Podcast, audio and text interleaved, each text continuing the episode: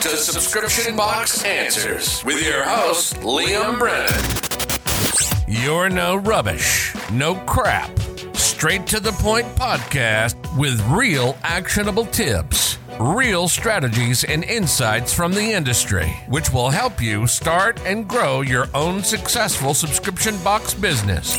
You ask the questions. You ask the questions. Liam gives the answers. It's as simple as that.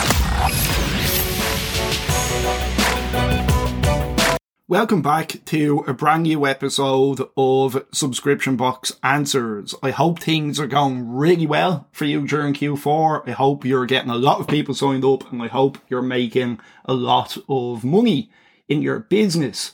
On today's episode, I just want to give you a piece of advice about something you can do after your last box had shipped in December. So for us in Buster Box, our last shipment is usually around the 15th of the month.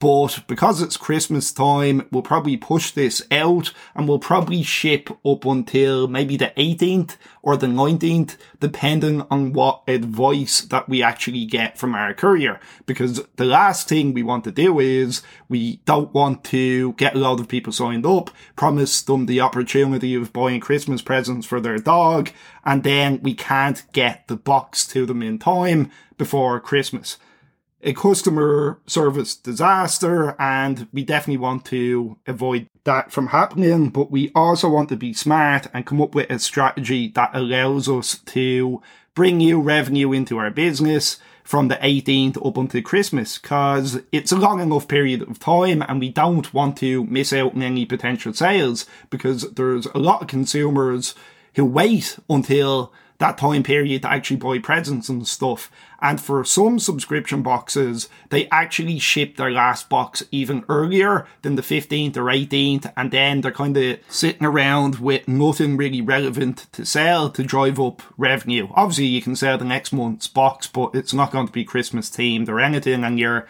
kind of missing out. That's actually one of the reasons why we picked the 15th as our shipping date. We did that on purpose because we wanted to have a date where we could still push a lot of Christmas stuff, and we also wanted to put ourselves in a position where we could take some time off after um, the Christmas box has actually gone out. I definitely wouldn't want to ship our boxes around the first of each month. It would be very challenging coming back after Christmas and trying to make that happen. But listen, that's not the point of this podcast. The point of the podcast is I want to share something with you you can do to drive up revenue um, during that time period. Sell gift cards, okay? After your last box has shipped, start pushing gift cards to your email list. You'll be absolutely shocked or pleasantly surprised by the amount of people who will potentially pick up one of these gift cards. Um, it's really good for Christmas. Like for us, we basically position it as you forgot to grab something for the dog over in your life. Um, grab a Buster Box gift card so they can treat their dog in the new year. That can be applied to any niche, really. Oh, you forgot to buy something for the beauty lover in your life. Buy them a blah blah box gift card so they can treat themselves in the new year. Oh, you forgot to buy something for the craft beer lover in your life. Well, you can buy them a blah blah blah gift card so they can treat themselves in the new year. So really a great and powerful thing. You can push around that kind of dead time after your last box has gone out. And obviously you don't need to worry about any kind of fulfillment time with a gift card because it can all be done virtually. And I'll also let you in on a little secret. It's not really a secret, but it's something good. If you start pushing these gift cards, not everybody is going to redeem their gift card.